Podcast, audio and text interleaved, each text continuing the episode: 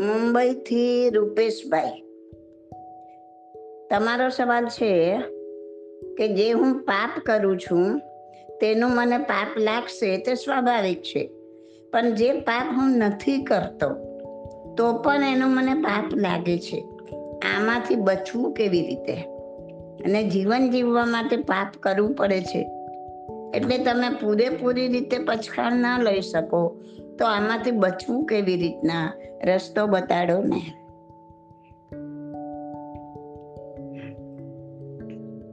રૂપેશભાઈ, જે પાપ તમે કરતા નથી, પણ એનો ત્યાગ પણ નથી કર્યો, તો તે પાપ તમને સતત લાગી જ રહ્યું છે.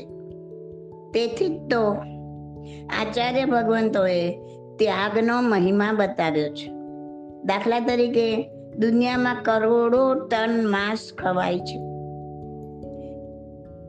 તમે ભલે માંસ ખાતા જ નથી, પણ કોઈ પણ સંજોગોમાં માંસ ખાવું જ નહીં એવી પ્રતિજ્ઞા નથી.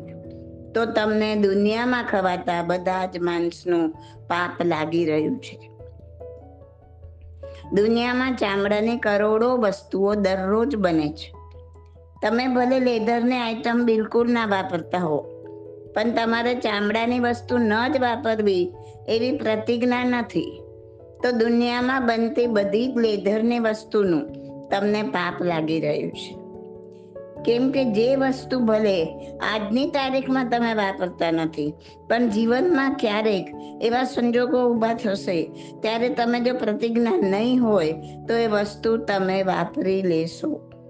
માટે દ્રઢ મનોબળ કરી જે વસ્તુ આપણે ખાતા જ નથી, કે ખાવી જ નથી, કે જે વસ્તુ આપણે વાપરતા જ નથી, કે વાપરવી જ નથી, તેની પ્રતિજ્ઞા લઈ લેવી.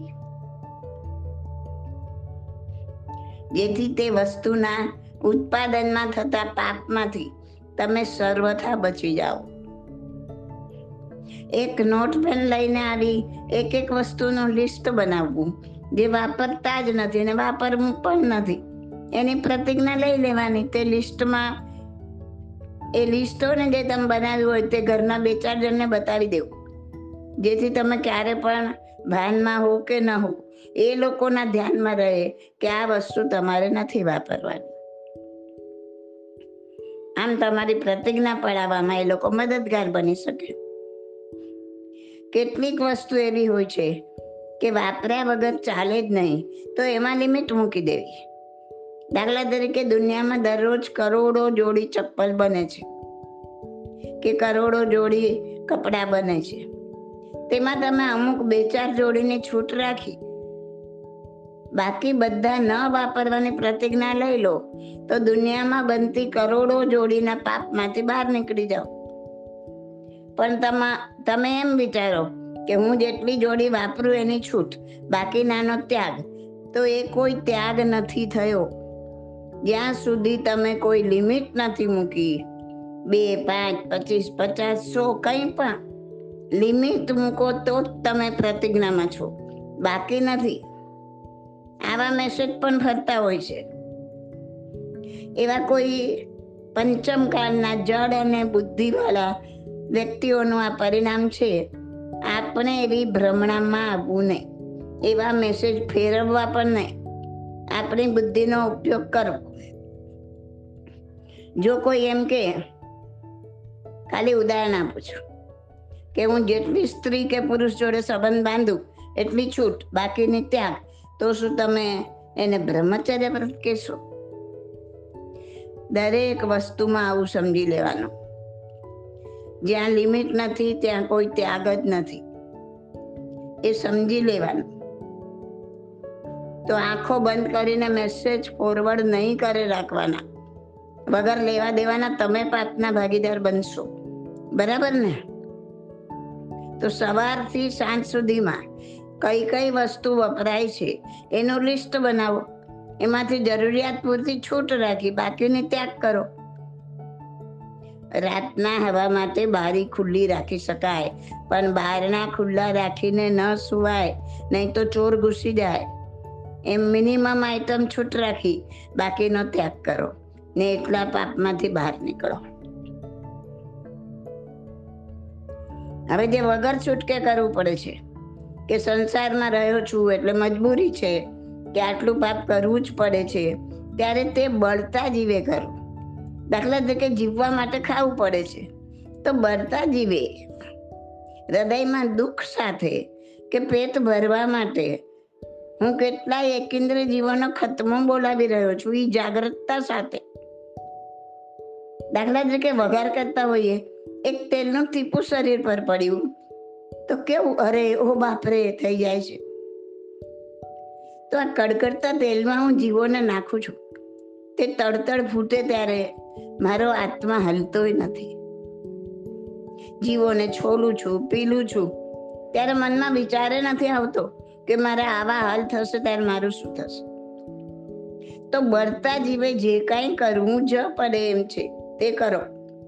પણ એને અનુમોદના નહીં મળે, તો હળવા કર્મ બંધાશે. આ તો આવવું જ જોઈએ. આના વગર તો ચાલે જ નહીં. બહુ સરસ, આ બહુ સરસ, આ બહુ ખરાબ. એને નિમિત્ત બનાવી ક્રોધ કરવો કસાય કરવો રાગ દ્વેષ કરવા. આ બધામાંથી બહાર નીકળો. તો નિકાચિત કર્મ બંધાતા અટકી જશે. નહીં તો એવા ચીકણા કર્મ બંધાશે કે રોતા ન છૂટે પ્રાણિયા. તો યાદ રાખો, ધર્મનું પહેલું જ પગથિયું ત્યારે જ ચડાય છે. જ્યારે બિલકુલ બિનજરૂરી પાપમાંથી બહાર નીકળો છો. નિંદા કુથલી કરવી, ઈર્ષ્યા કરવી, જૂઠા વચન બોલવા, આ બધા બિનજરૂરી પાપ જ છે. જો તમારે તરવું છે, તમારે વારંવાર આ સળગતા સંસારમાં પડીને દાજવું નથી. તો આ બાહ્ય અને અભ્યંતર પાપમાંથી બહાર નીકળવાની શરૂઆત કરો. બધી ક્રિયાઓ એના માટે જ આપી છે ભાઈ. સામાયિક અડતાલીસ મિનિટ માટે પાપમાંથી બહાર નીકળવાની ક્રિયા છે. પૌષદે ચોવીસ કલાક માટે પાપમાંથી બહાર નીકળવાની ક્રિયા છે. તો ચારિત્ર એ જિંદગીભર પાપમાંથી બહાર નીકળવાની ક્રિયા છે. આ ક્રિયા કરતા કરતા આપણે આ ક્રિયાને કેટલા વફાદાર છીએ તે આપણે પોતે જોઈ લેવાનું જો આપણે આપણા આત્માનો ઉદ્ધાર ઈચ્છતા હોય, તો આપણે પોતે જોઈ લેવાનું કે આપણે આમાં કેટલા વફાદાર છીએ okay This audio is by Subodhi Masalia. My contact number is 88500 88567.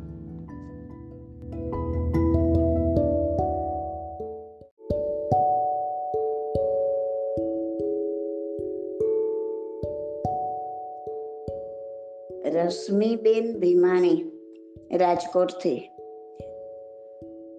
તમારો સવાલ છે કે પાલિતાણા વગેરે તીર્થની યાત્રા સૂર્યોદય પહેલાં કરીએ છીએ અને પાલક પણ નેમિનાથ ભગવાનને સૂર્યોદય પહેલાં જ વંદન કરવા ગયા હતા, તો શું આપણે પણ એની જેમ અભવ્ય કહેવાઈએ?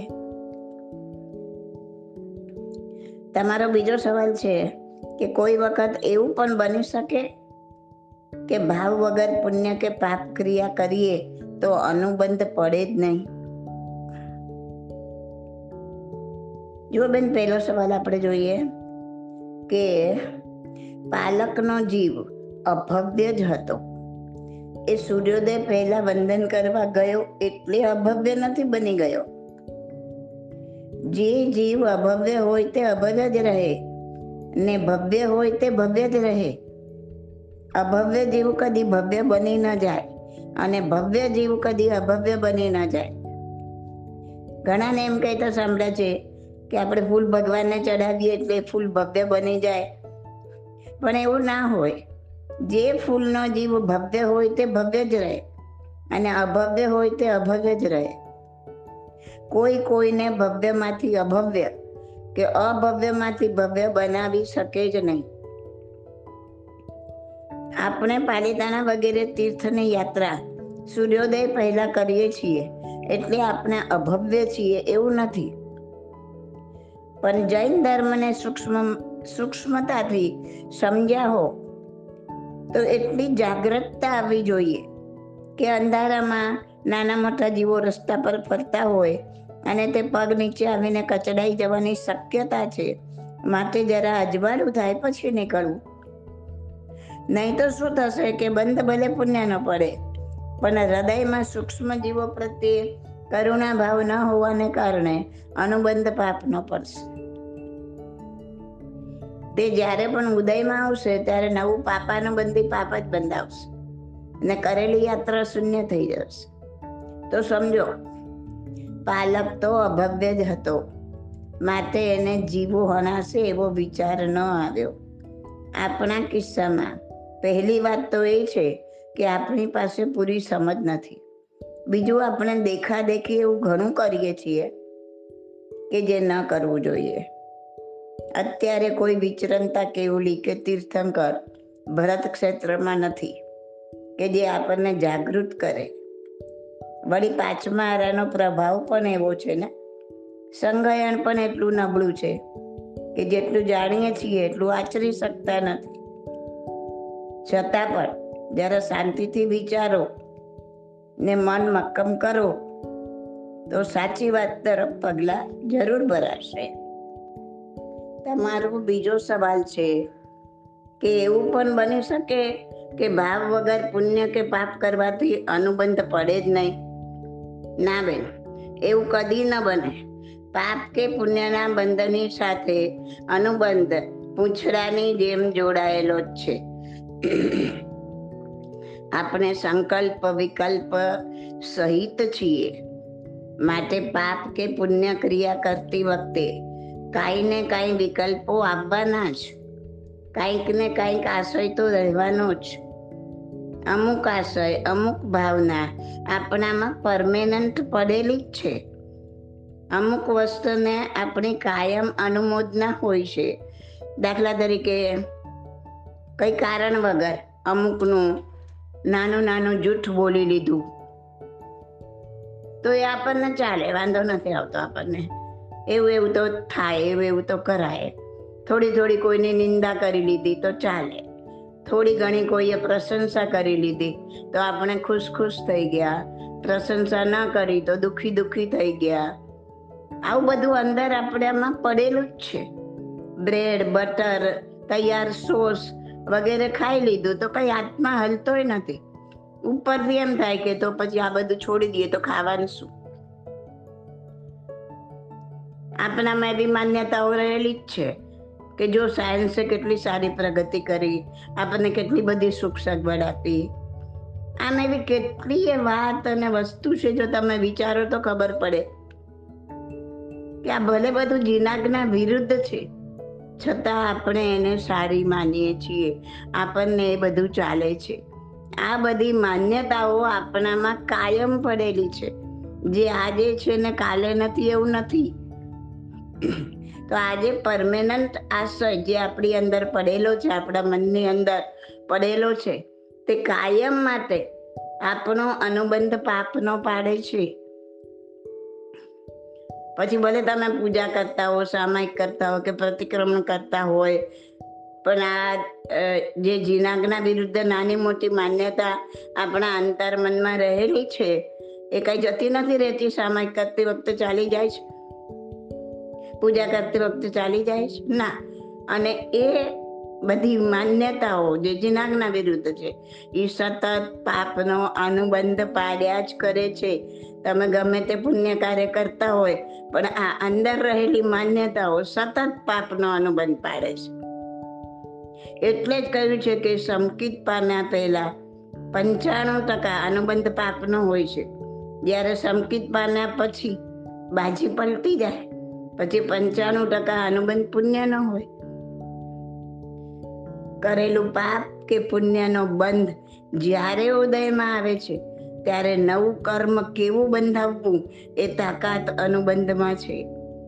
જો અનુબંધ પાપનો છે, તો નવું પાપાનું બંધી પાપ જ બંધાવશે. એટલે જ અનુબંધથી ચેતવાનું કહ્યું છે. આમ તમે જે ક્રિયા કરી રહ્યા છો, તેના માટેનો તમારો ભાવ તમારો આશય અને જીનાગના વિરુદ્ધની અંતર મનમાં રહેલી તમારી માન્યતા આ બધાના સરવૈયાના રૂપમાં અનુબંધ પડે છે. તમારો પાપ કે પુણ્યનો અનુબંધ આ બધાનો સરવૈયું છે. એ અનુબંધ જેમ પ્રાણીથી પૂંછડાને આપણે અલગ પાડી ન શકાય ને, એમ બંધથી અનુબંધને અલગ પાડી ન શકાય. અનુબંધ ક્યારે ન હોય. કર્મને નિર્જરા વખતે.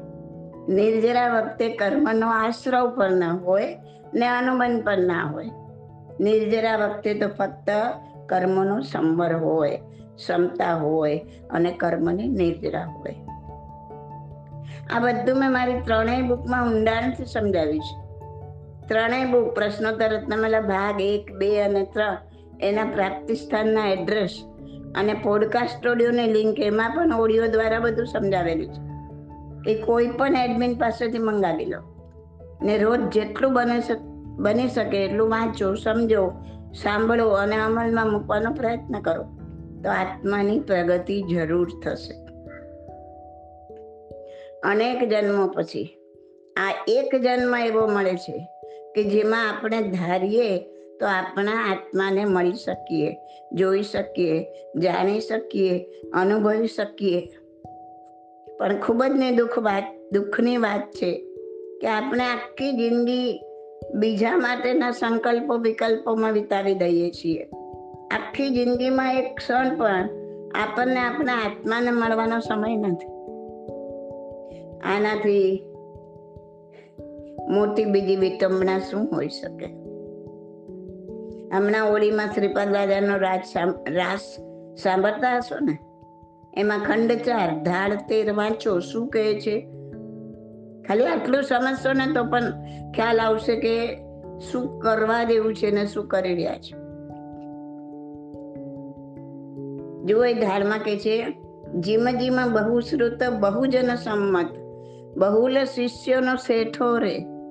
તિમ તિમ જીન શાસન નો વૈરી જો નવી અનુભવ પેઠો રે જો સમજી શકો તો આમાં ઘણું બધું કીધું છે કે કોઈ ભલે સો બસો પાંચસો શિષ્યોનો ગુરુ હોય કે ઘણું બધું શાસ્ત્ર જ્ઞાન હોય પણ જો આત્મા અનુભવ નથી કર્યો પોતાના આત્માના દર્શન નથી કર્યા પોતાના આત્માને મળ્યો નથી આ મનુષ્ય જન્મ પાપીને ચારિત્ર લઈને પણ ચારિત્ર લેવાનું જ એના માટે છે કે સતત કર્મને નિર્જરા કરતા કરતા આત્માનો અનુભવ થઈ જાય. તો જેણે આત્મદર્શન માટે પ્રયત્ન કર્યો નથી કે કરતો નથી, તો તે જીન શાસનનો વૈરી છે, બોલો. ગમે એટલા શિષ્યનો ગુરુ હોય, ગમે એટલું જ્ઞાન હોય, છતાં જો આત્મા અનુભવ નથી કર્યો, તો એ જીન શાસનનો વૈરી છે, આ શબ્દ વાપર્યો છે આમાં. માટે આપણે પોતે આપણા આત્માના વેરી છીએ જો આપણે નથી કરતા. જો આપણે પરમાં જ રાચીએ છીએ અને પોતાના આત્માને મળવા માટે, એની ઓળખ માટે, એના અનુભવ માટે એક મિનિટ પણ ફાળવી શકતા નથી, તો આપણે પણ જીન શાસનના વૈરી છીએ. ખ્યાલ આવ્યો? This audio is by Subodhi Masaliya my contact number is eight eight five zero zero eight eight five six seven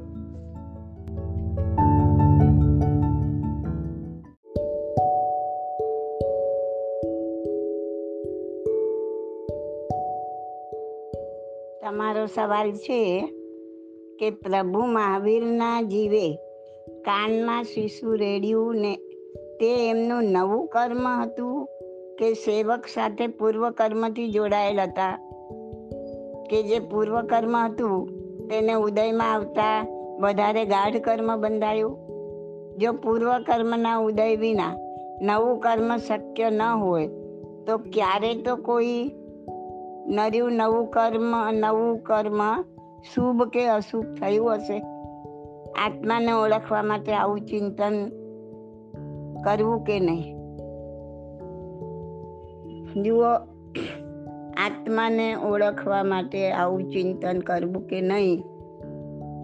આ બધી શંકા કુશંકાઓ છે. એમાં આત્માને ઓળખવા સાથે કોઈ લેવા દેવા નથી. એને આપણી ખાલી બુદ્ધિ, તર્ક સાથે લેવા દેવા છે.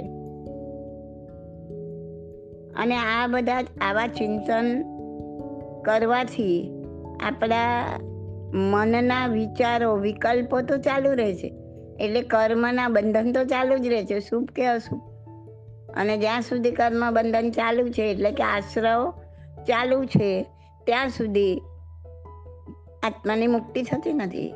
કર્મની નિર્જરા થતી નથી. એટલે આવા વિચારો આત્માને ઓળખવા માટે, આત્માની મુક્તિ માટે જરૂરી નથી.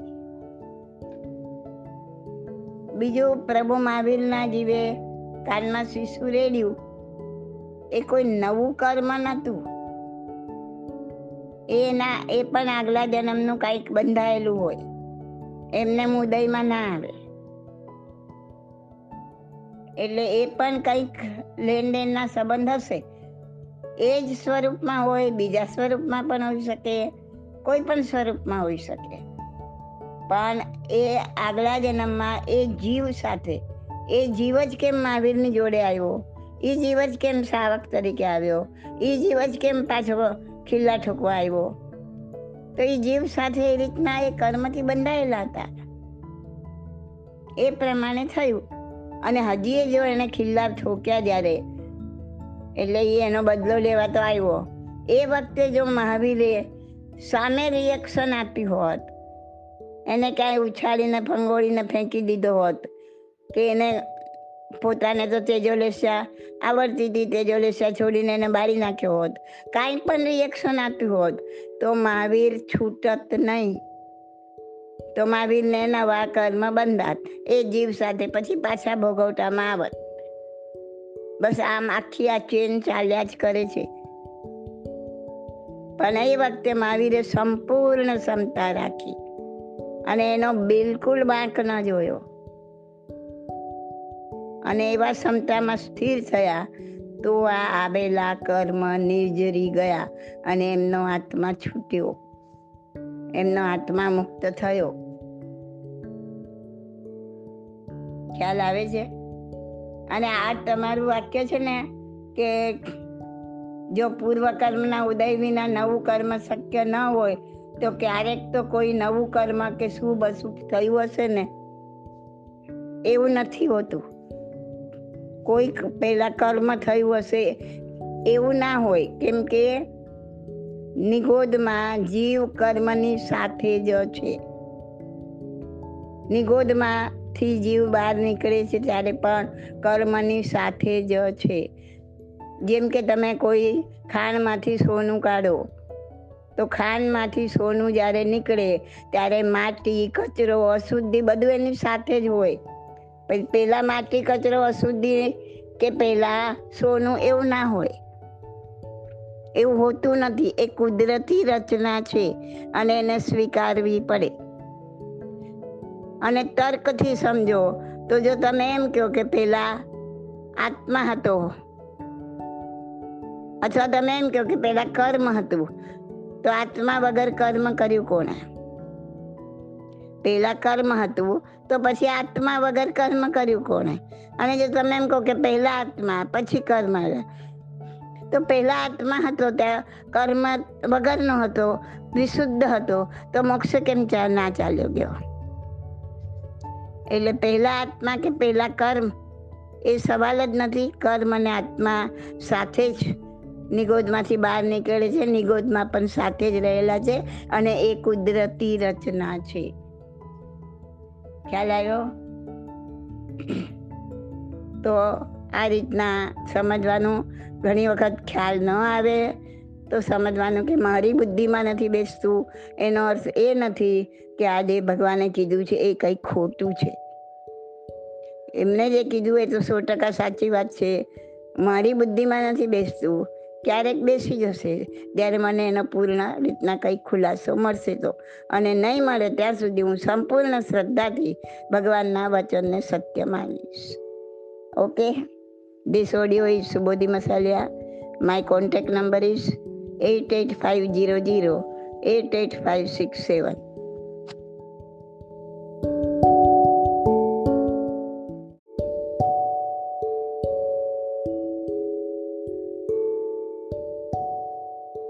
તમારો સવાલ છે કે દેરાસરની નજીક રહેનાર વ્યક્તિને પ્રભુજી તરફથી પોઝિટિવ તરંગો પ્રાપ્ત થાય છે અને તેથી તેનું જીવન ખુશાલ બને છે. હું તો ભગવાનને બહુ નજીક છું. દસ ફૂટના અંતરે મારે ઘર દેરાસર છે. તો છતાં પણ મારું જીવનમાં કેમ ખુશી નથી? મારું જીવન ખુશહાલ અને સ્વાસ્થ્યવર્ધક કેમ નથી? અરે ભાઈ. આજે ટીવીના તરંગો છે ને વેવ્સ એ વેવ્સ તો બધે જ છે ને. તમારા રૂમમાં બી છે બાજુના રૂમમાં બી છે બાજુવાળાના ઘરે બી છે, બહાર બી છે, અંદર બી છે, બરાબર? પણ જો તમારું ટીવી ઓન નહીં હોય તો તમારામાં પિક્ચર નહીં આવે. વેવ્સ તો છે જ. પણ ટીવી તમારું ઓન નથી. ઓન નથી તો વેવ્સ નહીં આવે.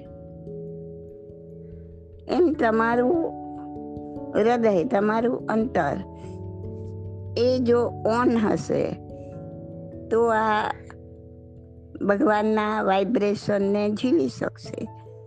ઓન નહીં હોય તો નહીં ઝીલી શકે. એમાં વાઇબ્રેશન રોંગ નથી. રોંગ આપણે છીએ. તો એક વસ્તુ જડબે સલાક મગજમાં બેસાડી દો કે ભગવાનમાં આપણે આપણી શ્રદ્ધા આ મૂર્તિમાં પ્રસ્થાપિત કરી છે. એ શ્રદ્ધા પ્રસ્થાપિત કરીને આપણે એનો પાછો બદલો ઈચ્છીએ છીએ કે આ મૂર્તિ છે તો મારું સ્વાસ્થ્ય કેમ નહીં? આ મૂર્તિ મારી બાજુમાં છે તો હું ખુશહાલ કેમ નહીં? અરે ભાઈ, મૂર્તિ ગમે તેટલી બાજુમાં છે. પણ તમારું ટીવી બંધ છે. ઓન નથી. તમે જે આગલા જન્મમાં જે કર્મો કરીને આવ્યા છો, એ કર્મ તમારે ભોગવવાના જ છે. ભગવાનને પોતાને ભોગવવા પડ્યા છે. જ્યારે સદેહે વિચારતા હતા ત્યારે. તો આપણે તો ભગવાનની મૂર્તિની બાજુમાંથી પણ ભગવાન પોતે સદેહ હતા. ત્યારે એમને એમના કરેલા પૂર્વજન્મના કર્મો એમણે ભોગવ્યા જ છે. અને એમાં ક્ષમતા ભાવે પસાર થઈને કર્મની નિર્જરા કરીને એમાંથી બહાર નીકળ્યા છે. એમને એમ નથી નીકળ્યા. તો પછી આપણે પણ એ જ કરવાનું છે. આપણે ખાલી ભગવાનની મૂર્તિ બાજુમાં છે એટલે બેસી ગયા કે હું ખુશહાલ રહું ને હું સ્વાસ્થ્યબદ્ધક રહું. પણ આપણે આપણા કર્મને નિર્જરા કરવી નથી. તો પછી ક્યાંથી છૂટાશે? એ જે વાઇબ્રેશન આવે છે, એનો લાભ તો તમને ત્યારે મળે કે જ્યારે તમને ક્ષમતા ભાવે. કર્મને નિર્જરા કરો, એમની સામે બેસીને કરો, અથવા તો ક્યાંય પણ કરો બેસીને. મન વચન કાયની સ્થિરતા કરો. તો જૂના કર્મો તમારા ભોગવાઈ જાય, ક્ષમતા ભાવે, વેદાઈ જાય, નિર્જરી જાય અને નવા ન બાંધો, તો તમે ખુશહાલ રહી શકો. તો તમારું સ્વાસ્થ્ય સારું રહી શકે અને ધીમે ધીમે આ કર્મની જંજીરોમાંથી મુક્ત થાય માટે આવું બધું વિચારવાનું નહીં. જેટલું બને એટલું આપણે આપણું આત્માનું કલ્યાણ કેમ કરી શકીએ? ઘણું બધું સમજાવ્યું છે મેં. મારું પુસ્તક પ્રશ્નોત્તર રત્નમાલા ભાગ એક, બે ને ત્રણ. ત્રણેય મેળવી લો ને વાંચી જાઓ, આવા બધા જ સવાલના જવાબ તમને મળી જશે. અને મારી પોડકાસ્ટ સ્ટુડિયોની લિંક મંગાવીને બધા ઓડિયો સાંભળી લો નેવું ટકા તમારે પછી કોઈ સવાલ કરવાનો રહેશે. અને છતાં પણ કોઈ રહે તો સવાલ કરજો. ઓકે